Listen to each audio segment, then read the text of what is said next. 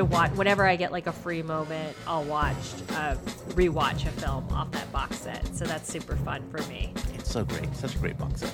Mm-hmm. But, uh, Becky Deanna, welcome back. Uh, it's been, yeah, as we noted, a while. And what's really, I mean, I, you love all sorts of film. You're, you're, you work on film, big time cinephile. But I, I love how your tastes, the, the, just the disparity of it, types of taste, like, so you love Bergman, yeah, Terminator, uh-huh, Star Trek, um, Albert Brooks, yeah, and a, a lot of stuff in between. But like a lot of stuff in between, yeah. But French you, New Wave, yeah, you yeah. got everything there, yeah, uh, yeah. It's so funny. I talk about how I can talk about the French New Wave and Star Trek in the same sentence if I'd like. um, yeah, it. Um, I never really saw my taste as eclectic, but I think it's. I think it. Twitter's been eye-opening for me since mm-hmm. I joined in two thousand nine, and I also never saw myself as knowing more about like Ingmar Bergman than anyone else, and I I don't I'm not saying that I do, but it was weird once I got, you know, invested on Twitter and made a into the, you know, Twitter community, mm-hmm. and started to realize, oh wow, I know more about Bergman than I than I thought I did. And then I had all sorts of people. I I uh, talked about Ingmar Bergman on a podcast, and then all of a sudden I've been on like seven different podcasts talking about Bergman. And then um, a year ago, U C Riverside asked me to teach uh, a class, a six-hour oh, awesome. lecture. And so I um, I did a class on Ingmar Bergman. Uh, it's called Bergman one oh one. Mm-hmm. So, so I did a lecture on on who he was and and his whole and his whole and his themes, and uh, I showed two movies. I showed Seventh Seal and I showed Wild Strawberries, and mm. it was amazing. And the class was extraordinary, and it, that was probably the most re- one of the most rewarding moments of my whole life was that's, teaching that class. And that I, sounds fascinating. I, yeah, I'd love to teach a Bergman class. um, you know, any anybody who ever want me to teach a Bergman class, I'd love to do that. But yeah, so so yeah, it's just funny. Um, and Terminator two and Defending Your Life mm-hmm. both came out in nineteen ninety-one, and those are.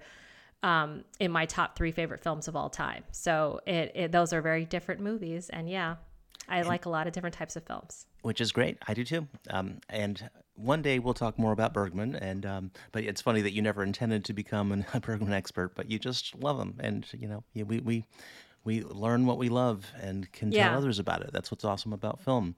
But Albert Brooks, we, we so you mentioned, uh, was it ninety-one? Uh-huh. You and I have been talking about... Um, Defending Your Life for probably a few years now. I think you've asked me several times, hey, do you know if uh, it's coming to Criterion? Um, and um, Yeah, because you always seem to have the inside scoop on all the drawings and everything. Wasn't there one time where we were just, you were, we were just, con- this has to be Defending Your Life. And then, and then like two years went by and they didn't release Defending Your Life. I can't remember if there was a drawing. I think there was some sort of rumor somewhere. Okay. And um, and of course, when, when well, Lost in America came in the collection, you know, then you think, what's the next one? And and also, you know, you look at what what hasn't come out elsewhere. And mm-hmm. uh, de- Defending Your Life was way overdue for mm-hmm. uh, a release. So um, yeah, I, maybe a little bit of uh, educated guessing. I figured we'd get it someday, and uh, I'm. Glad we finally have it. The first when I saw the announcement, you were the first person I thought of. So, high five! I know, high five! And I think you might have been the pers- first person to tell me. I think you told was. me, and then I saw the Criterion tweet about mm. it, and I my head almost exploded. Um, it I I just never in my lifetime thought I get to see a Criterion version of Defending Your Life. It's all I ever wanted, and you know the the.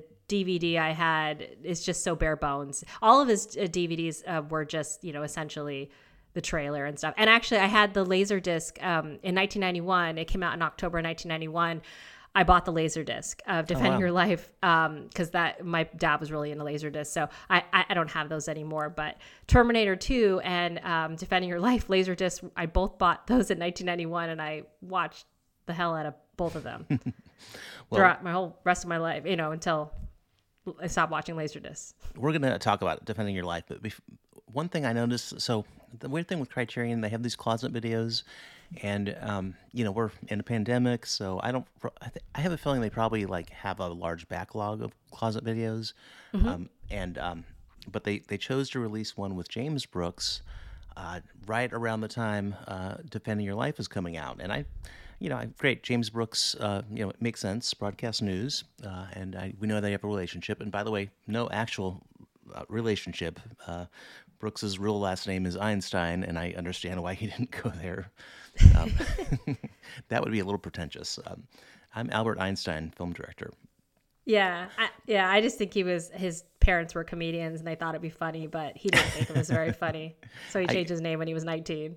Yep, yeah, I, I get it. Um, so so James Brooks, you know, I, I was expecting him to just talk about you know the films he loved, which he does a little bit, Cassavetes, but wow, um, he kind of started ta- talking about Albert Brooks and uh, telling anecdotes and um, and talking about just what his films meant meant to him. So um, mm-hmm. so I think that's a great way to open the show is just reflect on um, on James. So what did you think of the video? Oh, it was, it was so great, and he's so heartfelt when he talks about Albert Brooks. I think I think the I just laughed because he mentions um, oh like he picks up Lost in America Blu-ray and he says. Um, Oh, was I in this movie? Uh, let me check. And he's like checking the credits. And I'm like, dude, you were like a cameo. Like you're, you're like blink and you miss it in that film. He, there's a, the party scene where they're cutting the cake. Um, mm. You see him in the background of the party scene. But I just think it's funny. For a second, he thought, oh, I might be in this movie. Am I in the credits? And I'm like, they're not going to have, you know, the guy that walked by at the party in the and credits. Those discs, so I thought that was funny. The print is like so small. I mean, like if, if if he were on the credits, you know, he would need the best glasses in the world to actually see his name. But yeah, he did get choked up towards the end when he was thinking about Albert. Uh, and mm-hmm. you know, I, I don't. Albert's still working. You know, that things are going well, but it was really, I guess, it impacted me to see how special that relationship is to him, and you know, just what a great guy he thinks uh, Albert Brooks is, who I, I think Albert Brooks is probably a great guy. Yeah, I think he is a great guy, and I think he's probably great to work with.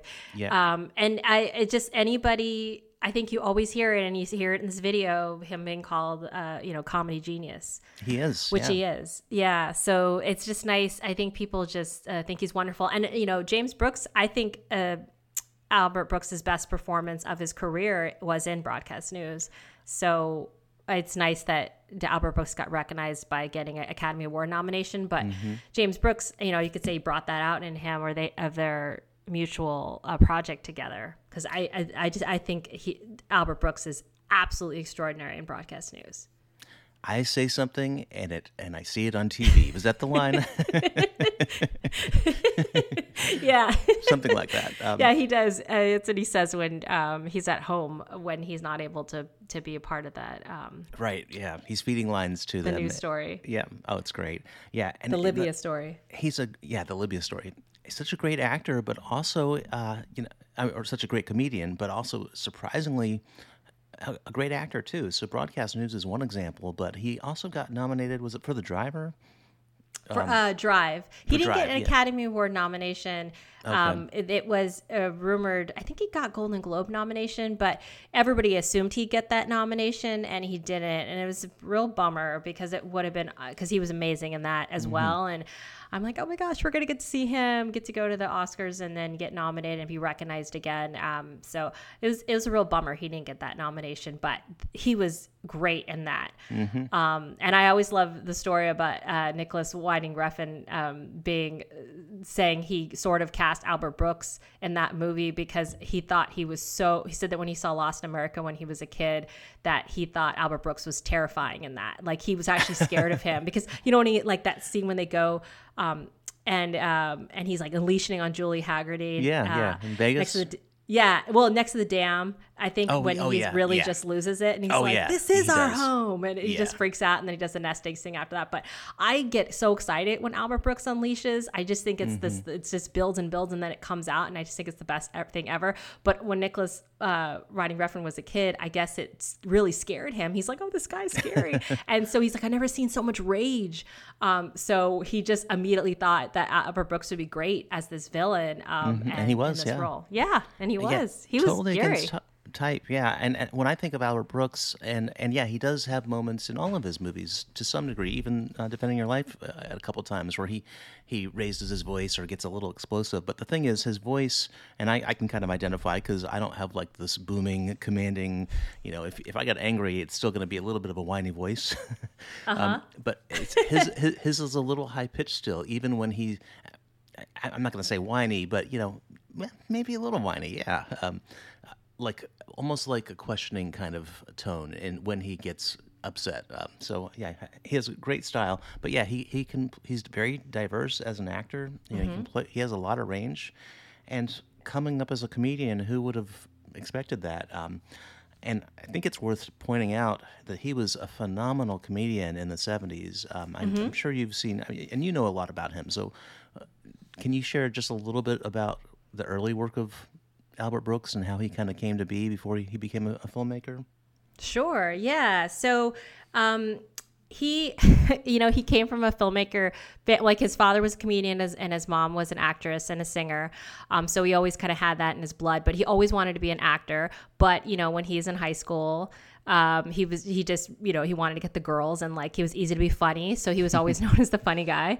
Um, so he just was, um, and had a lot of, uh, and he actually went to Beverly Hills High. So he was surrounded by a lot of, um, famous peoples and their, and their kids.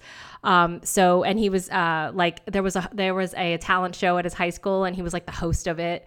Um, so he just, just gravitated towards just always being funny, but he went to, um, Carnegie Mellon University. Um, and then he dropped out after a year um, and decided to do stand-up comedy on network television. And he started off on the Steve Allen show. Um, and and and then in nineteen sixty-nine, he was offered to be a regular on the Dean Martin show. Hmm. Um, and then from the seventy to nineteen seventy to nineteen seventy-three, he did over eighty variety shows, from Johnny Cash to the Everly Brothers to Glenn Campbell, Helen Reddy, Hollywood Palace. Um, and then after all of those shows, Merv Griffin asked him to um, be on a C B S show. And I think he was on that like fourteen times. And then what's really funny, which a lot of people don't talk about, is around that time he got a call to be Neil Diamond's manager. Said, "Hey, Albert, would you travel with Neil Diamond and open for his show?" And he thought... well, that'd be that's different. I've never yeah. d- I've never been asked to do anything like that before, and he wanted to do something different. So he ended up doing that um, for a while and being on the road and opening for Neil Diamond, which is different, being a comedian in front of him. Um, and then he ended up doing after that about forty appearances on The Tonight Show. Yeah. Um, but yeah, I mean, he's he's hilarious. Um, he has he's just. Like he didn't really, he, when he does comedy bits, they're not really, they're like original bits that he's created. Yeah. And he, sometimes he never repeated them. Um, and they weren't really like, he, he didn't really go and just do like jokes and stuff. Like he would just do these bits, like a mime who couldn't stop talking or an ventriloquist. Uh, ventriloquist. Yeah. um, and so, and he, he'd do all, you know, it's all sorts of funny stuff. And, and he just wanted to make Johnny laugh, and he, he made Johnny Carson laugh, um, quite a lot. Um, so I think, uh, after being on the road for a while, like at some point he thought, oh, I don't want to do this anymore. but, um, but yeah, that's a, if you wanted if the background into his comedy of, of him being uh, a comedian. Do you have any favorite bits of him? Well, yeah, the ventriloquist uh, the thing with the, I, I haven't seen a whole whole bunch of, you know, you mentioned the forty uh, uh, uh, appearances on uh, Carson. I, yeah. I've seen I've seen a few, and, and sometimes when I'm just like when I'm bored or want to want to lift up, I will go on YouTube and just find old Albert Brooks clips, and um, uh, yeah, the ventriloquist one stands out. There's another one where he um, he talks about how he's not going to go low in, in terms of comedy, but he doesn't have any material, um, and talks about all the things he could do, like, and and he ends up um, you know, smashing a pie in his face, and he finishes the sketch by yeah. saying, "I'm glad I'm not that kind of comic." And meanwhile, he's just covered in just all sorts of stuff. So, oh yeah, he's brilliant. He's he's a genius. Um, I, yeah, and I I think people, if you just go YouTube his uh, Albert Brooks stand up, you'll find a treasure trove of, uh, of videos, and maybe I'll yeah. find a couple um, and put them in the in the show notes. Um, do you have well, any favorites? Uh, Danny and Dave, I think. was the ventriloquists. They're hilarious. Yeah. Um, and actually, when you mentioned Johnny Carson, uh, you know, back in the seventies, they would erase over the tape after they recorded them. So um, Albert Brooks has talked about how it absolutely breaks his heart that he would new, do a new bit every time for Johnny, um, like once every five to six weeks, and that there a lot of those are lost. Yeah. Um, because yeah. they they didn't they didn't keep those. You know, those old recordings. So there's there's only so many you can find online. It's just a real bummer. The ventriloquist one is, is great. I mean, he, he just doesn't even try. He just, he, the ventriloquist opens his mouth and Albert's opened his mouth as well. And then at one point he just drops the, the dummy on the floor and Uh, was it? He lights a cigarette. I don't know. Yeah, I'm, yeah. I'm describing a skit. You should just watch it. It's hilarious. I'll put that one in the show notes for sure. Um, so then he got into film, and so we're, we're really looking at the Criterion versions. And so there's really three films that he appears in or has had some involvement in. But you you mentioned his comedy chops. Um, also, his brother was Bob Einstein, Einstein, um, mm-hmm. who was Super Dave. And uh, I think one of my favorite bits of his was in Modern Romance when he was selling running gear to um, to Albert Brooks. Do you remember that scene? Yes, that's the that's an amazing scene. And actually, one of my favorite lines um, his writing partner Monica Johnson came up with, which is, "What are you going to run, broke?" And Monica Johnson actually came up with that line. But yeah, that's that's a brilliant scene in Modern Romance. I love that scene. And Bob Einstein is, is a brilliant comedian, or he, he was. He passed, I think, a couple of years ago. But he been on, he was Super Dave. He was on Curb Your Enthusiasm for a while. Mm-hmm. Uh, so yeah, and, and as you mentioned, his, uh, his dad also was a. Um, I think was he did he he was after vaudeville, I think, but just a, a like a general stand-up com- comedian. Yeah, he was a radio comedian. Okay. Yeah, um, his stage name was Park Your Carcass. uh yeah okay. And it's uh it's well known that he um his dad uh actually died on stage. Um that's right. Like he did um he did a show and um he sat down and he died, and Albert Brooks was eleven and a half when that happened. Mm-hmm. um so it's uh it's it's kind of crazy, like, that he died doing something that he loved. It is, and, and that's a great transition into his work, because there is that scene in Defending Your Life where uh, he sees this bad comedian in this little purgatory, I guess, a Judgment City, and uh, and he makes a comment about him dying on stage. Uh, I don't know if you watched the supplements, but apparently... I did, yeah. yeah it's so funny. Of... Yeah, Bob Whitey brought that up in the interview in the supplements, and I never put that together, but I guess it's not true that there's a joke yeah, where he... Uh, the the um the comedian on the stage at the bomb shelter, he says, uh hey, how'd you die? Like, mm-hmm. he's going around asking people how they died, and he asks, and then he goes to Albert Brooks's character Daniel Miller, and he says, on stage like you. um it's very funny, and that's how he gets uh Meryl Streep's character um Julia's um she notices him. But I guess I guess I guess some people have wrote online, and Bob Whitey kind of picked it up, that said, oh, that's interesting that he said that, because his his dad actually died on stage, and mm-hmm. so we asked him about that in the supplement interviews. But um, but he said that was just a coincidence. He was just referring to dying on stage as, like, you know, right. you're bombing on stage. But it is a really interesting. I I just and that, that never even I never even put that together. It, yeah, it's hard to hard to think that he wouldn't when, when writing that scene or, or filming the scene, because there's probably multiple takes, and you're not thinking about his dad. But, you know, as you mentioned, eleven years old, probably a long time ago, uh, and yeah, he's he'd been in the comedy world for probably by that point thirty years maybe.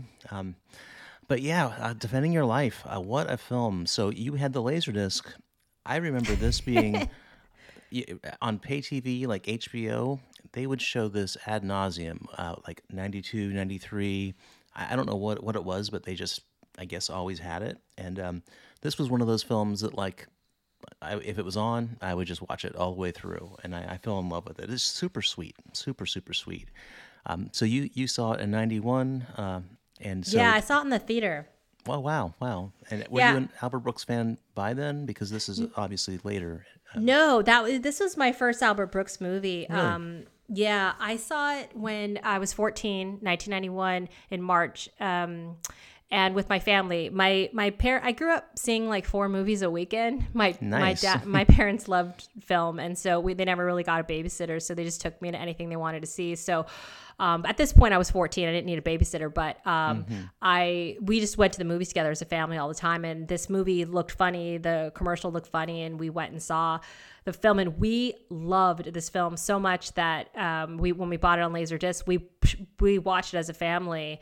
Really, um, really, all throughout my whole high school, the whole time I was in high school, and and it's sort of like the you know my my maiden name is Vargas, and it would call it like the Vargas family movie. Like we, my whole family knows the movie by heart. Um, sometimes my sister and I just like text each other lines from Defending Your Life, um, nice. and just like really obscure stuff, like um, you know. Uh, Elvis, Dead or Alive, you know, just like random things. Um, and, you know, uh, like Fast and Delicious, you know what I mean? Just like random things that like, I don't think I, I used to say my three percent is swimming all the time and nobody knew what I was talking about. Um, so I, I feel like even when I tweet that, people are like, what is that? It's but, brain power, uh, people. but it but yeah I just it's it's something that we just the, the lines from the film are so funny, and, and and it actually became a movie that I would show to people when I would started dating, about seeing if like what they thought of it, and then I, like it was sort of a gauge of like, hey, does this person like this film? Like my uh my first boyfriend in high school, I remember I showed it to him and he loved it, and I feel like he used it, like quoted a line from it when he asked me to, out to prom or something. Huh. I can't remember what exactly it was, but um, you know, uh, and I and I think it, he reached out to me a few years ago, and actually he, he mentioned Defending Your Life again, because he used his he was telling me that his daughter was afraid uh, of something at school, and he talked to her about. Um, just like the lessons of Defending Your Life. It was really cool. And he wanted to reach out to me to tell me that that movie still had a good effect on him. But, uh, but yeah, I also just think it's just so romantic, and the score mm-hmm. is extraordinary. It's great. great. And, um, you know, I, I recently, I think a few years ago, bought the score just to have it. I, mm-hmm. I never really thought I could own it before, but I used to think about it whenever I would get pumped up to do something. Um, I would just play it in my head, sort of a thing, because, you know, one of the big things behind the movie is um, taking the opportunities when they come and thinking about things. Like there's a scene where uh, Albert Brooks is faced with the fact that he, you know, had a speaking engagement and took it, but then was pretty much didn't want to take it, but he got out of it because it was a, um, a gas leak. But you think right, about right. things like just, and one of the last things at the end, Bob Diamond, his lawyer, says to him, you know, take the opportunities when they come. That just really hit me as a kid mm-hmm. of like, and really my whole life of think about, you gotta, you know, what if you really have to defend your life and you have to take those opportunities when they come? And, and what if you took, made the wrong decision? So yeah, it's it, the, the film's sort of been a huge part of my life for the last thirty years. And I can see how it's so relatable um, to, to so many people. I I, th- I think it's one of those that maybe, I, I don't remember the box office numbers. I, I actually didn't look that up, but it seems like it's gained favor over time, uh, maybe mm-hmm. because of H B O or home video. But but yeah, those scenes where you reflect on your life, I think all of us can can you know maybe think of some days, or if I was there and I had nine nine scenes I had to show uh, that were like decisive, pivotal moments of my life, what would I choose? And um and and it's interesting that it's all fear, you know, it's all about bravery, courage, fear. Um, you know, one was a stock a stock market pass, uh, Casio uh-huh. of all things. Um, yeah, I love it because I know who they are. that, that, see, sometimes I, there's actually sometimes I'll like I pitch Casio because in my job at Sony we're we're pitching our films to brands. And I one time I was in a meeting and I thought I know who they are, but I'm like I can't bring that joke up because nobody will know what I'm talking about, not even you, Casio. But you would it's just, just look weird. Yeah, yeah Casio, just Casio might. Casio might. Yeah. Maybe. But sometimes I think of the most obscure stuff from that movie and other things, and you're like, oh, nobody's going to know what I'm talking about.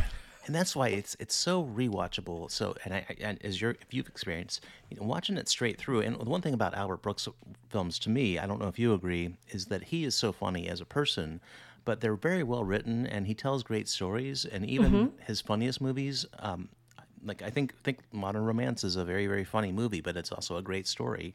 Uh, this one, I think, is actually on first watch because you just get so caught up in the plot and the, with the characters and the world building. You know, I guess it's world building. It's it, I would say it's amazing world building. Yeah, yeah, it's yeah. Amazing, conceptually out of, out of off the charts. But you you know you're just trying to like get lost in this world that a lot of the lines you you kind of miss them. So like mm-hmm. Rip Torn is so funny in this, but sometimes it takes like three four viewings to um to really.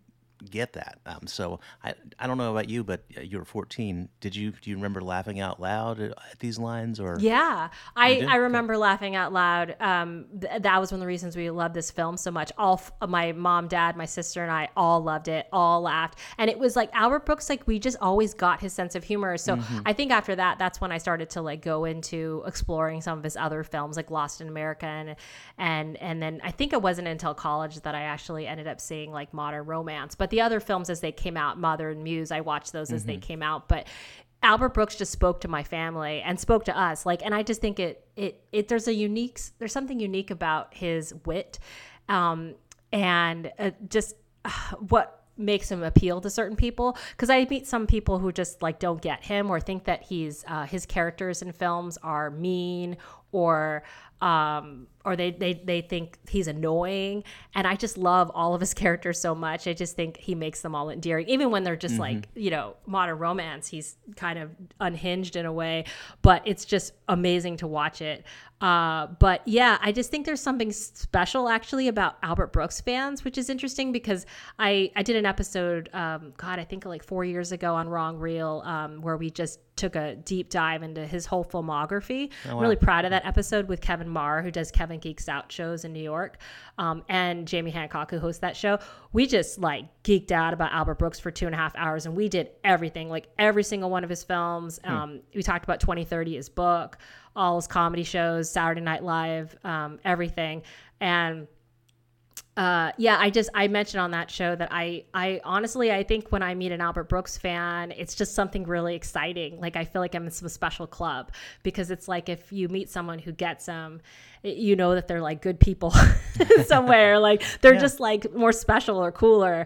Like I, I honestly always think people are so much cooler if I found out they're an Albert Brooks fan. And I have I have a handful of people I've met online or or met through my life that are very close to, because I'm like, oh, you get it. You get it. Because mm-hmm. he's so brilliant. And I think sometimes he was so ahead of his time on some, even when like jokes he would do on stage that like they just wouldn't yeah. hit right away. Like there, you people would wait like ten seconds and then, oh, I get it now. And then like, you know, laugh. So yeah, he's super just, smart humor. Yeah, yeah. Exactly. I'll, I'll I'll put that. I, I heard that episode. I, it's hard to believe it's been four years. I know. time, I actually was going to revisit put, it, but I haven't revisited it in a while. Well, I'll put uh, the link in the in the show notes. Uh, Wrong Reel is always great, and, and uh, you're always great on it. But if people want a, a deeper dive, then we're going to go into that. Would be uh, a good forum for it. Um, One thing I found interesting about Defending Your Life, the Criterion version, is that they had that theologian um, give a little supplement to talk oh, about yeah, the, the uh-huh. religious aspect. I don't know if you had a chance to watch it. I that. did watch it. I watched it a few weeks ago. I, I was didn't rewatch it last night, though. I remember it being like interesting, but then I felt like she said a lot of the same things yeah, a few yeah, times, she, she, so I got a little, I didn't love it. Yeah, yeah, but I, she did point out some things, and I, I, you don't really think about this when you're watching the film, at least I didn't, uh, you know, the types of religions. So there's nowhere that Christ is mentioned or mm-hmm. Buddha, uh, although everybody is, I think, was pretty much white, and they everybody likes pie and and, um, and and and omelets, but um, but the, yeah, it's and it's not about like morals, like Judeo-Christian values, uh, which a lot of afterlife pictures, A Matter of Life and Death, I think. Well, that was also about politics too, but. It's strictly fear, which I think is uh, is that is it's universal. A, it, it is absolutely it's relatable, but it's also a different kind of value that um, you know. If I were th- thinking about going to, you know, it's and it's not even heaven. It's just moving on, you know, into uh, wherever your brain gets bigger or stronger, yeah. whatever. They don't explain that. Yeah, they don't explain it. It's just, I guess it's just a heightened sense, like uh, you're becoming more evolved as a person, and that, right, that's how right. you, you end up opening up more parts of your brain to just get smarter. Like, is this what smart people eat? I guess you end up eating, you yeah, your palate yeah. changes as well, because you don't end up too. eating the, I know. So as us little brains, we we don't know the delicacies of whatever Rip Torn was eating in that scene that looked like some weird steak thing with sauce, but... Um, yeah, it's really funny. Um, you know, Albert Brooks said in an interview a few years ago about that, like, he said that when he, you know, he always hates the testing process with his movies, mm-hmm. but he said that, oh, like, yeah. from Real Life to Modern Romance, he said some of the cards were always like, what's wrong with this person? Because they, it's like, and he said that, but what we thought was so funny about Defending Your Life was that he said that the film got a B plus o- overall, but it got an A plus from young people. And he said, literally from eighteen to twenty-five, the cards were off the charts. He wow. said that, and he said it was super excited, but then the studio was like, okay, we're not going to market to that group. It's too expensive to like market your movie to that group. But it hit me. I mean, well, I was yeah, fourteen and I wasn't I, eighteen to twenty-five, but, um, but I think he's, he was talking about how fear, like, because people that are young, they don't, he describes it as they don't know what the hell's going on. And the movie really resonated it with them because it's not about mm-hmm. life or death or earth. It's about trying to not be afraid. And that really resonates with people, especially young people. Completely, so yeah. I think it's fascinating that he, over the years, it's become something that this film is actually, um, it doesn't like, an, it doesn't really age, like age, like people, like there's just no, people who are c- continually gravitate toward it, who are young and like understand it, because I don't know how you don't know, like, and if you get up, if they pick a, you know, days of your life and you have to sit there and watch them, like, who's going to be okay with, like, there's always bad decisions. It's Judgment City that you've made in your life mm-hmm. and you wish you've done different things. Like, I don't know who survives listening to that, to something that maybe you wish you hadn't have said, or an email you wish you hadn't have written. So, um, and then just thinking about like, oh, if I had done something different, if I'd asked that person out, or if I had accepted that job, or my life could have gone in a much better direction. It's really introspective and like wonderful. And I think it's, this movie is so uh, meaningful in that way, but also in the way of just being just one, a wonderful way to demonstrate true love. I yep. feel yep. too. one hundred percent agree. And, and yeah, you learn from it by using the film as a litmus test for your relationships, which is very, very smart. So, um, yeah, yeah, and, exactly. And, and you're right. It's a great love story. Uh, you know, Meryl Streep at the time. Oh, and by the way, I was eighteen when I, when it came out. So I was certainly in that demographic that would have filled out the card being like, yes, this is the best thing ever. Um, and, and I loved it at the time. But, um, but yeah, Meryl Streep at that, at that point, I mean, obviously she's one of the best actresses of all yes. time. I think, I, I don't even think it's up for debate. I think she has the most Oscar yeah, nominations. Yeah, it's not debatable. Yeah, she's amazing. But this is a side of her that, I mean, r- kind of romantic comedy that we don't really see. And she's so likable, so delightful. Um, and I, I just, I, I actually treasure that, you know, we kind of, and, and Brooks, I think Brooks kind of intentionally wrote people that were flawed, and I think yeah. he sometimes made fun of people, certain classes, certainly with Lost in America, mm-hmm. but then tried to find ways to make them, um, you know, uh, I guess, um, what's the word? Redeeming, you know, um, uh-huh. relatable, or, or have have a redemptive, a char- yeah. yeah, redemptive, yeah. So have a character arc where they they they arrive at a destination where they get out of where he started with them. But with Streep, and and I think that's the case with Defending Your Life. I think he he evolves, obviously. If you haven't seen it, spoiler, but yeah, he at the end he uh, gets the girl, and it's uh, and Meryl Streep is it's one of my favorite performances of hers. Maybe just because it's so different than anything else I've seen her in. I mean, have you seen her in a romantic romantic comedy comedy like this?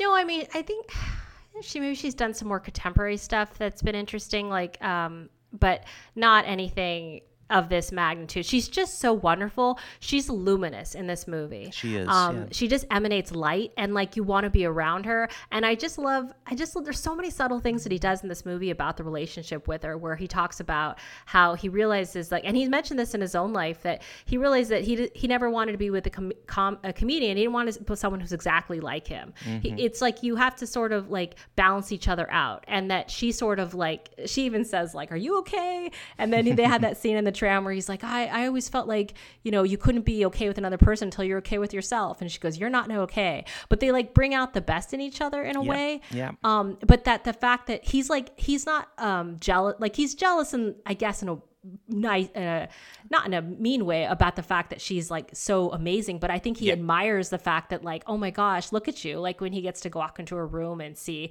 like that great line when he's like, that was like a Mutual of Omaha commercial. I love that line. It makes me laugh so hard, but it's like, she's just like, even her prosecutor loves and wants to rewatch scenes from her life. Like everyone yeah. just wants to be around her and loves her. And he loves being around that too. He, he thinks she's wonderful and he wants to be like her. He wants to take chances, but, and at the end, he even says like she wants to spend the night with him and he's a af- he's afraid mm-hmm. that like he he's just afraid to do that, and that affects his outcome in this movie. But then he end- ends up being brave and choosing her at the end, but she's so wonderful. And like their their ro- romance is so funny. It's only shown for a few, you know, it's only really over a few days and you only see a few mm-hmm. dates together, but it really feels earned that they yeah, are are a good fit for each other. Um, and I, you know, there's like, I just like how he says that, how this is, it's effortless. Mm-hmm. And like there, and he's mentioned that too. Like he, you, you have relationships, there's so much work, and he's like, they sh- shouldn't be so much work. And he, he talks about when he's met his real wife, Kimberly, he, he met her in his forties and I think he married her in his fifties. And, and, um, but like she is like exactly like they, they kind of let them do, they do their own thing, and she's a painter and he's, you know, he, he writes his books and, and he, and he writes movies and works on movies, and like they, they get each other and they complement each other so well. Um, and that scene in that golf course, I mean, it gets me every time where she, he, she comes up to him and says, if you uh, make fun of me, I'm going to get you. And he just looks at her and says, you've already got me. Mm-hmm. I mean, it's yeah. so romantic, and it's, it's, it might, it's just, it's so earned and, um, wildly romantic. Um, and I think this movie really makes, I feel like it captures what I really do believe is like what you look for in a real marriage, like companionship mm-hmm. and, and, and true chemistry. Respect and admiration and chemistry. And you can make each other laugh. And it's just a wonderful, um, reflection of true love, I feel like, this film. Um, and then I'll, and, and, I, I just think it's wonderful, and I think Meryl Streep's best performance. It's so nice to see her that way. But Rip Torn as well, he's so warm he's great, in yeah. this movie. He is, like, yeah. Yeah, and he's so funny too. I mean, he's so funny. Big Bear. He's, he's like, great, yeah. Yeah, everything about him. But like even at the end when he has to deliver that mm-hmm. line to him of like, you're not going back, it's so affecting. And mm-hmm. Albert Brooks really looks like his whole demeanor has changed, that he has to go back. But, and just, he's just, he seems like so fatherly when he tells them, you know, you know, they maybe they got it wrong, mm-hmm. you know, they they don't always get it right. It's just, it's so, it's everything about this movie is so perfect, and yeah. and no matter how many times I watch it, it's just all the little things. And even, you know, like they talk about too in the Bob Whitey interview about when they go to Past Lives Pavilion, mm-hmm. and that, and then they see oh, right, Shirley right, MacLaine, MacLaine, and that woman goes, "Oh my God!" Yeah. Like that's hilarious too. But what's funny about it is they said that like you people were always so overwhelmed by Shirley MacLaine they never saw heard that "Oh my God," but when you saw it on video, mm-hmm. you would hear it. Um, but the small little things like that are just, I mean, he just put in the perfect lines of the perfect places. Yeah, it's that, it's really just, I think his his I really think it's Albert Brooks' masterpiece, this film. I agree, and the, and the Shirley MacLaine one probably didn't age as well because we remember yeah. her as uh, you know that she was actually making fun of herself by doing that. Yeah, but no, no, you're right, and yes, I I think Streep and and Brooks, you know, I'm sure they got along, but if you really think about it, because of the world building and you know going through the death, uh, she doesn't really come into the film until, I want to say, at least a third of the way through, maybe not even halfway through. But but you're right. Once they're together, it clicks, and it, and it just you, you can tell they they're natural for each other, and um and then it just goes from there. So yeah, I love this film. I'm so glad to have it in the collection. Might be one of, one of my biggest rewatches going forward. We'll see. Um, but let's move to his other film in the collection, which was his first film in the collection as a director, um, Lost in America, which is basically making fun of yuppie eighties um, America, which uh, I, I I was a kid. Uh, I was I was about the time and when, when Lost in America came out that you were when Defending Your Life um, uh, came out. But so mm-hmm. I, I saw that culture, but I didn't really get grasp it until I got older and um, and maybe even saw other eighties movies where that yuppie culture came out. But um, But I would say Lost in America is probably a less likable character than Defending Your Life, um, and and and actually I don't know how redemptive he actually gets because of the Genesis. But I don't know. What are your thoughts on uh, Lost in America? Uh, it, I love Lost in America. I think Lost in America is probably his most accessible film. I, I think Defend Your Life is um, is my favorite of his films, and usually that's a film that I I uh, you think I you would I would say that that's the most accessible film, but I think sometimes some, I think the first the best entry point maybe into Brooks might be Lost in America, because it shows it's edgy mm-hmm. and yeah. it's it's it's it's like uh, but it's not as edgy as like Modern Romance. It's just it's very very funny, and I think it's very relatable. But like you can choose to hate his character or not, but. Uh, Uh, Defending Your Life, I think some people isn't as loved by certain people because um, they think it's not as edgy and yeah, oh, no, it's, it's there's yeah. the romantic, and it isn't. It's definitely yeah. not. It's just it. it um, uh, I was reading somewhere where they said uh, that, oh, maybe it was.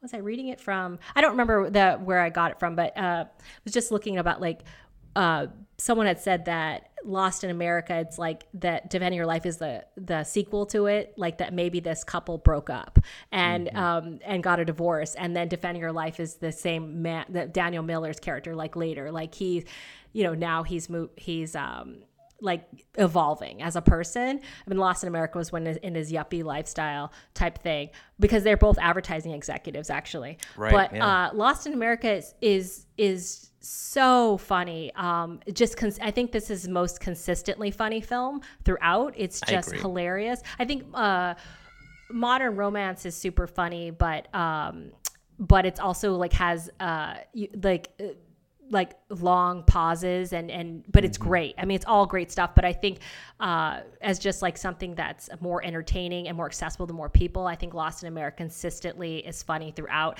And I think there are a lot of people who are executives or like in the business world and, and can relate to that fact of like wanting to get that job yeah. and thinking, you know, oh, I'm going to get the, finally I'm going to get the promotion, and maybe somebody gets it over you. I, I that's happened to me. It's happened to a lot of people I know.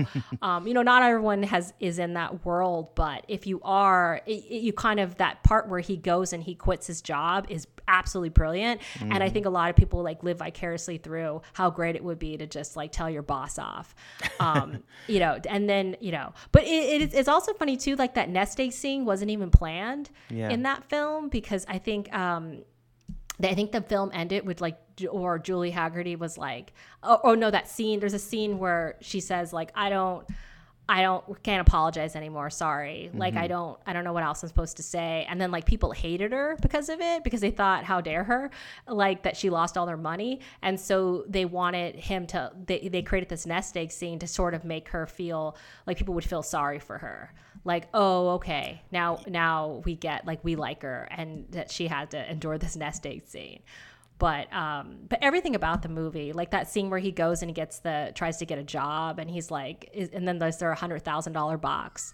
I mean, it's absolutely brilliant. Yeah, I, I love that you pointed out that we are both in corporate America, and um, and and so we've been. So this, this is a movie that so I saw it as a kid, and as I mentioned, I could not relate to that yuppie culture or corporate culture, you could say. Mm-hmm. Um, but as I grow, grow older, uh, I certainly can relate more. Um, I'm not going to. Leave um, um, on a. I'm not going to buy an R V and leave my job and go to the national landmark. I'd rather go to Europe. Actually, I don't. It seems like if you had that big of a nest egg, why would you go to, I don't know, Vegas? But yeah, um, I think they did it as a stop though to um, like get remarried. They thought it would right, be fun right, that's to right, like. That's right. Uh, but and then remember, they originally their plan was just to stay in the R V, but then mm-hmm. all of a sudden Julie Hagerty's like, no, let's get a room. Let's and he's like, what? So then. And then he didn't know she was this like horribly gambling disease person, he said, which is funny because he he he mentions sometimes that Monica Johnson, the co-writer of that movie, he says that she loves to gamble. And he actually thought that she and um, Julie Hagerty had a lot in common, that, wow. that character. Yeah, and, and I think they're both very flawed characters. But what I think is, is a lot of fun about uh, Defending Your Life, I'm sorry, uh, about um, um, Lost in America is that it was his version of Easy Rider. And like, like uh-huh. that was the, basically the model for what he, where he was going. And he, of course, Easy Rider's iconic, but not very funny. Um, is, is very, very funny, but it's also about like a, a really fractured marriage. So, I was, I was, I think it was appropriate first uh, Brooks in the collection, and um, and I think Defending Your Life is a good follow up. Mm-hmm. Uh, what should be next? Oh, like which after you saw those two? I, uh, if you, if you were uh, if you worked at Criterion, what what movie would you choose? Oh as gosh, the, the third um, Brooks, Real Life. I I think Modern Romance, but the, I know I know Modern Romance is on Blu-ray, um, mm-hmm. which was amazing. I, I, what is it? Indicator put Indicator. that out. Yeah, but would I, and I think it was all region. So yeah. Yeah, it is all region because I because I was able to buy it, um, and that was exciting. But um, do I mean would Criterion touch it if someone else had put it out? I don't really know. It's, uh, it's the Criterion rules. I, I think it's really just all about film licensing. Period. Uh, yeah. So, so the, the Indicator release of that of Modern Romance is, is pretty amazing. Uh, so I yeah, I think it that, is. But but they have, I mean, there there have been American releases and U K releases. Uh, you know, we, we talk about them all the time. In fact, I have a lot of uh, discs that um, I bought U K, and then you know years later they come out in, in America.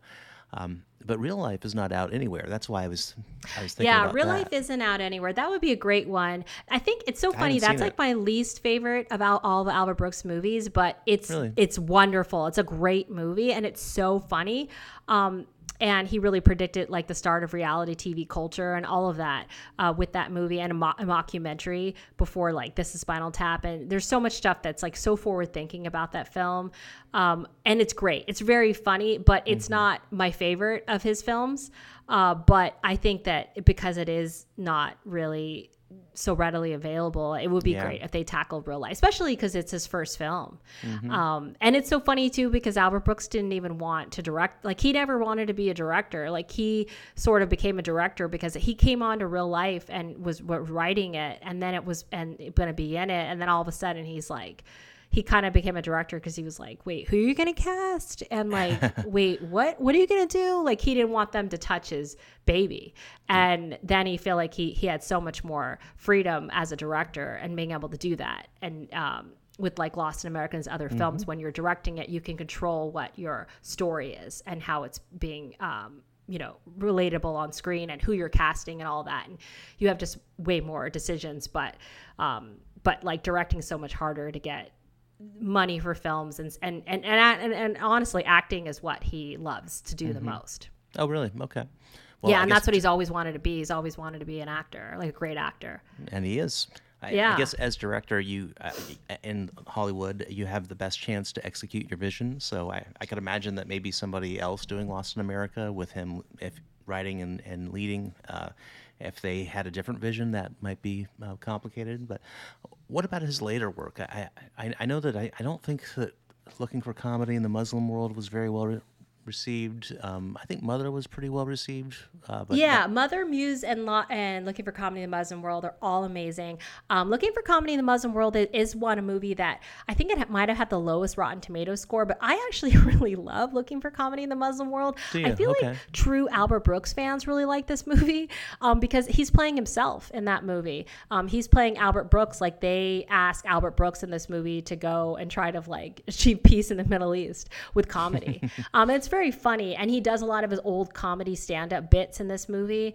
Okay. Um, and it's funny too, there's like, because uh, one thing we didn't note is that, you know, he's actually more popular and more well known for his voice roles from The Simpsons um, and, and Finding Nemo and Finding Dory. And so mm-hmm. they make they make jokes about the fact that like people are like, oh, I don't never heard of Lost in America. I've never heard of these movies. Oh, you're Nemo. Oh, Nemo. Like yeah. it's and so I think it's very meta.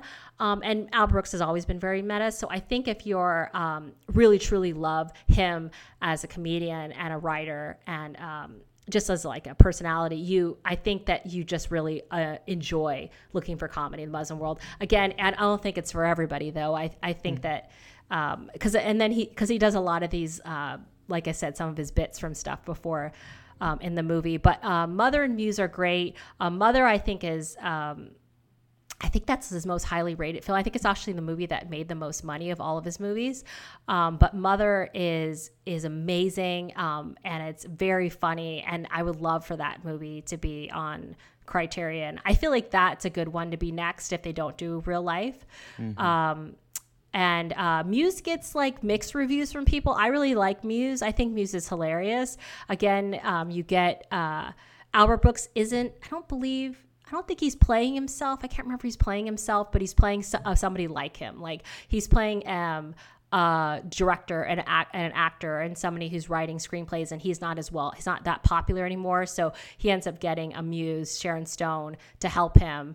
Um, and there's all these cameos from like James Cameron and all these people um, who actually use Sharon Stone as a muse. Um, and uh, it's just very, very, very funny. And his wife um, becomes like a Missus Fields type, um, like she makes cookies. And it's it's just, it, there's just great uh, scenes at parties, Hollywood stuff. So, you know, if you're like in the Hollywood scene, it's very funny. But um, I the muse, like, as isn't as well received, but I mm-hmm. loved it. And I, I, well, I mean, I love all those movies, right. uh, clearly, but yeah. yeah. Well, we'll see. I, I, I think Mother might, uh, shows, shows a different aspect of his, um, his, if it's, if it's a version of himself, but it's, you know, more maternal, uh, yeah. mother, son. So it's, it's interesting. And was it Debbie Reynolds? I forget who. Yeah. Debbie Reynolds is his mom, and he plays a author in that one where okay. he writes books. Um, and his mom never appreciates the fact that he is, That's um, right. That's like right. he's, he's a very successful science fiction author, and, um, his mom like always sort of belittles him and always try to talks up his brother, who's like a very successful, I think he's like a, uh, agent for, um, sports stars, like a Jerry Maguire type person. Right, right. Um, but it, so he ends up moving in with his mom to fix their relationship, and they like, um, end up becoming, creating this amazing relationship. But mm-hmm. there's so many great things with that too. They're relatable. Like uh, everybody has a mom. Um, and, um, there's, there's, there's some great scenes with him and just re, just like le- learning more about his mom and how she lives now. And he's just, he's, it, they're very, it's very funny and also very touching and moving too. Wow. Well, yeah. Wow. I, I, it's overdue to give it a, a rewatch. Um, and since we're on Criterion, and I don't know if you know this, but the first episode that that I did with Mark uh, was about broadcast news. Oh yeah, fir- I did. I first, listened to that. The first I listened to your debut episode because yeah. you tackled my, that's my second favorite film of all time. Yeah. Oh, it's a, it's, a, it's a great film. And it's really not an Albert Brooks type film, but he's just so good in, in it. Um, but so that, that always is a special film to me, um, just because of that, the podcasting. The, the actual first episode we recorded was The Rose, and um, kind of we had audio problems, so we actually sat on it for like two years, and then oh. we were like, oh, you know, it's okay. It's not that that bad, so we'll we put it out anyway. But um, but yeah, Broadcast News was really where we found our voices, podcasters. And if you re- remember, it's been a while, so you might not, but we. we added clips from the movie and mm-hmm. kind of interacted with them. And, and that's a great movie because there's so many quotable moments and, um, and, and quotes that you can sp- springboard. I think we actually used that line about him sitting at home and, uh, and the, the news being written, uh, read on, um, as he was, um, yeah. watching it on T V. Uh, yeah. So. A lot of alliteration for anxious acres placed in powerful posts. That whole scene where he's at home singing, I sing while I read, like that whole, ep- that there, everything is quotable.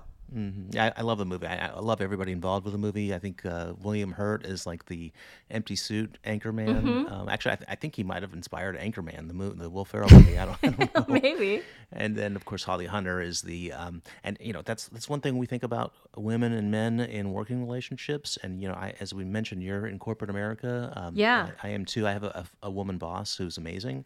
But um, but a lot of times women uh, don't get enough credit, and that's like a almost like a microaggression uh, that that yeah. has happened. That probably a lot of people, that's almost universally felt. So I think a, a lot of people in our world probably could identify uh, with Holly Hunter. A lot of females. Oh yeah, I I, I used to t- I say and um, that she's the character that I most identify with. Mm-hmm. Um, in film. Um, and um, what I always thought was so amazing about that film is, um, so it's based on Susan Zirinsky, who's a very um, famous journalist. But, um, you know, the crying stuff in the movie, I think right. sometimes is misinterpreted. But um, what I think is really amazing is I think it speaks to imposter syndrome, which a lot of people, um, you know, men have it. Um, and so a lot of famous people have had it too. But like uh, women struggle with it a lot. And I've, I've had it before too, where you sit there and you think, all of a sudden you're an imposter. Like you're, mm. you're not, you're, you actually shouldn't be in this role. You're not as smart as you thought you were.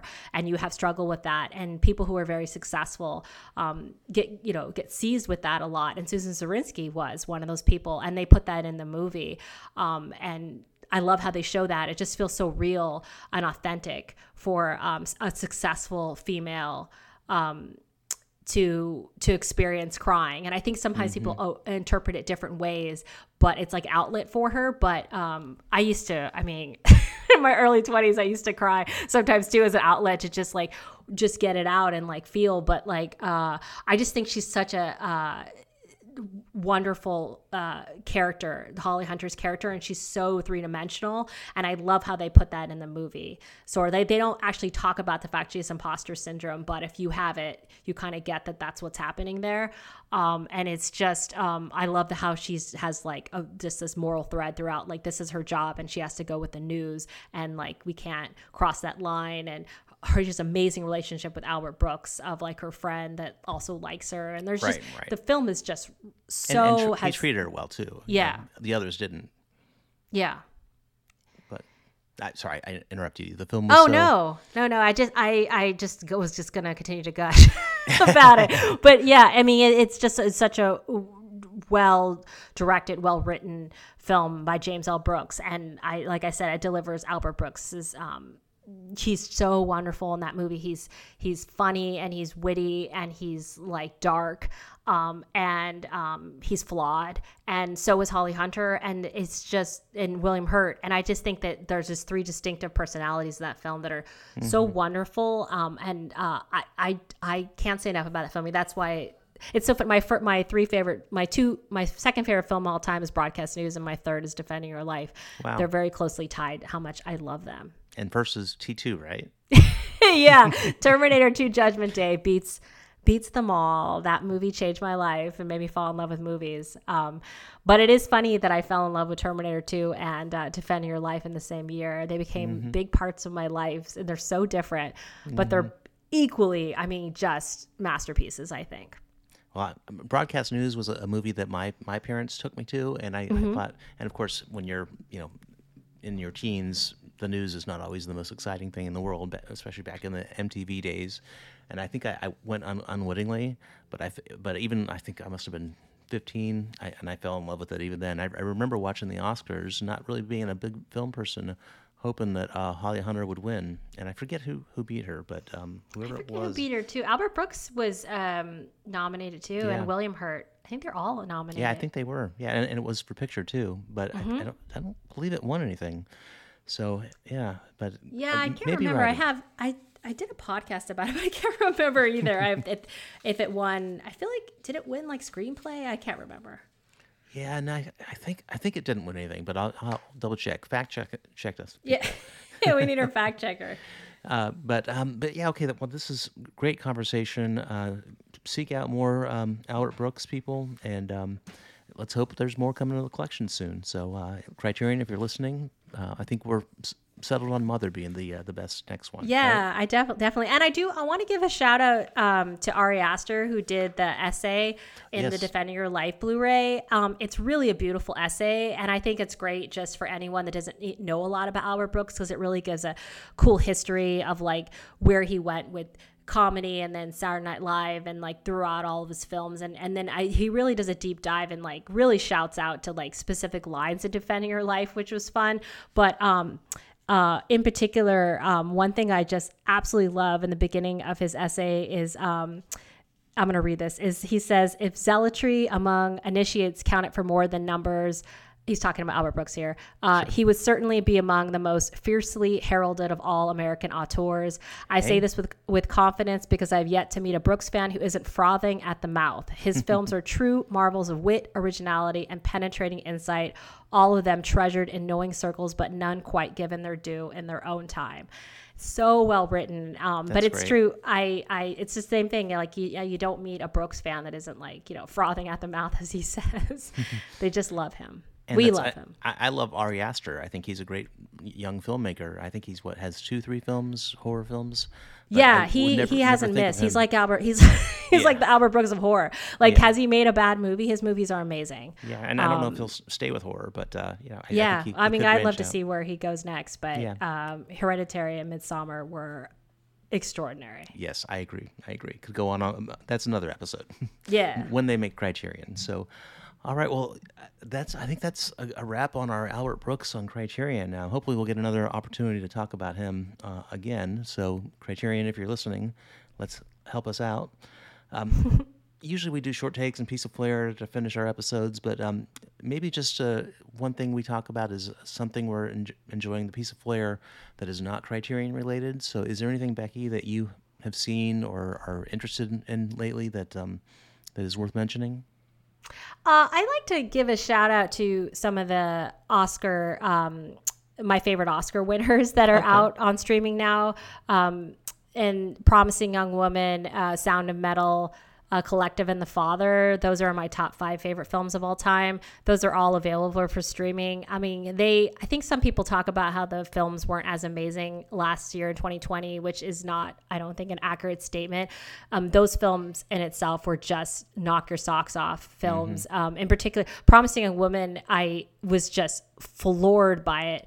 Um, and I saw it like, Uh, two times in a row. I actually watched the ending like seven times in a wow. row. It was just, I, I'm obsessed with it. I have to buy it now. Um, but uh, that's a film that I, I, I just have no doubt it's going to make my best of the decade list. And there's still nine years to go to make that list. Um, it's just, it really knocked me um, flat. And I just absolutely loved it. And I love that it won um, an Oscar for Best yeah. Screenplay um, because it's so original and so amazing. Um, in particular, Father and um, Sound of Metal, I think in particular, I love that those films um, are so unique in the fact that they really, they don't just show you someone who who's um, has experiencing dementia or someone that is um, losing their hearing. They actually um, like allow you to experience it yourself. Yeah. And like you really empathize because you the, the the way that they do both of those films, you really feel like you're actually experiencing dementia in The Father. Like this mm-hmm. is what it would be like. It's kind of like The Twilight Zone, the way they do it. And with Sound and Metal,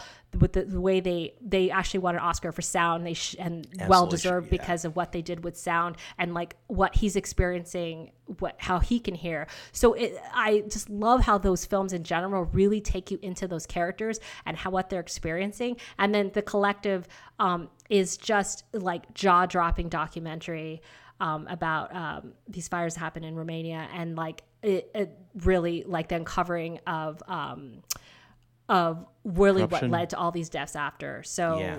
uh, well, maybe not corruption, but you know just.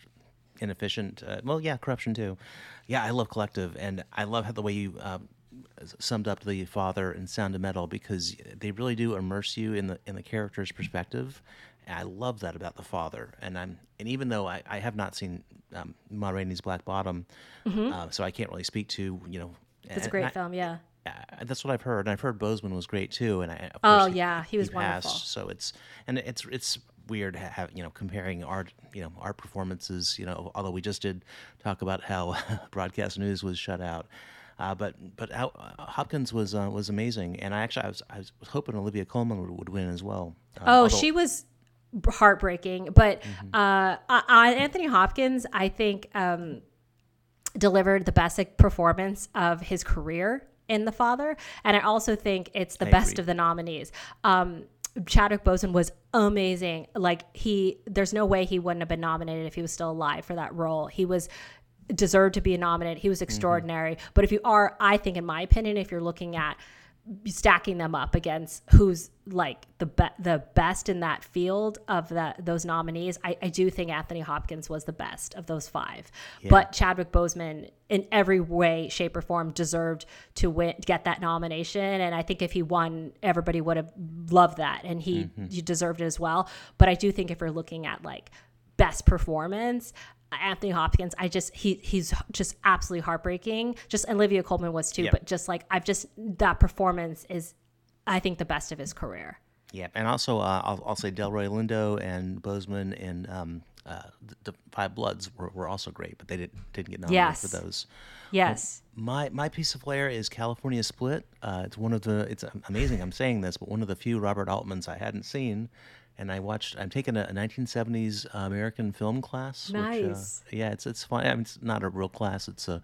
I mean, I shouldn't say not a real class. Not it's a not, real class. It's a it's a real class, but I don't have to turn in term papers yeah. or anything. It, it's not graded. It's, it's just like a, my Bergman lecture. It was yeah. a one day lecture. Hope nobody okay. said that wasn't a real class. I guess it's not leading to a degree, is what I'm yeah. saying. But uh, but California Split was one of the f- films, and I, I don't know why I hadn't watched it. I, I, just in hindsight, I just think that since I love that era of Altman, or really yeah. a lot of Altman, even he, he's had his misfires, But um, but yeah, I, and and also I kind of don't love Elliot Gould all the time. I love him in, in like the the Long Goodbye. Uh huh. You know, he's okay in MASH, but but also a lot of times I, it feels feels like he's overkill. And in California Split, he's like the, the most Elliot Gould that Elliot Gould has ever been. Like he he he projects so much. He's loud. He's obnoxious. Um, he's charismatic. But it's I think it's. And at first, I was like, man, this is too much. I don't like this guy. This is too much Elliot Gould. Uh, but there's some amazing scenes. There's one in a poker room where he just does this monologue um, and actually cracks up, I think, the the extra in, in the scene as well. Um, uh, so many uh, great scenes. So this is one of the, my uh, favorite Altman dis- discoveries that, um, yeah, Criterion, why don't you put that one out?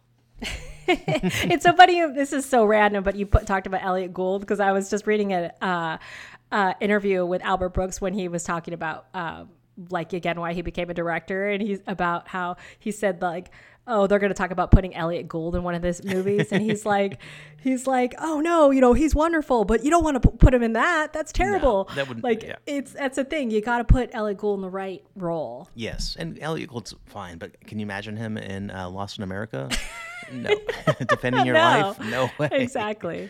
It's so, so funny. Yeah, but I enjoyed it. And I, it's on the Criterion Channel, I believe, so I recommend it. And there was an uh, uh, like a rights issue with one of the songs, so they, they had to cut uh, a couple minutes. Um, I think it might have been Happy Birthday, um, which is now in the public domain, not positive. So I, I guess this is the restored cut. So, you know, if you, if you um, had seen it before, you might see two minutes extra that you hadn't before. So...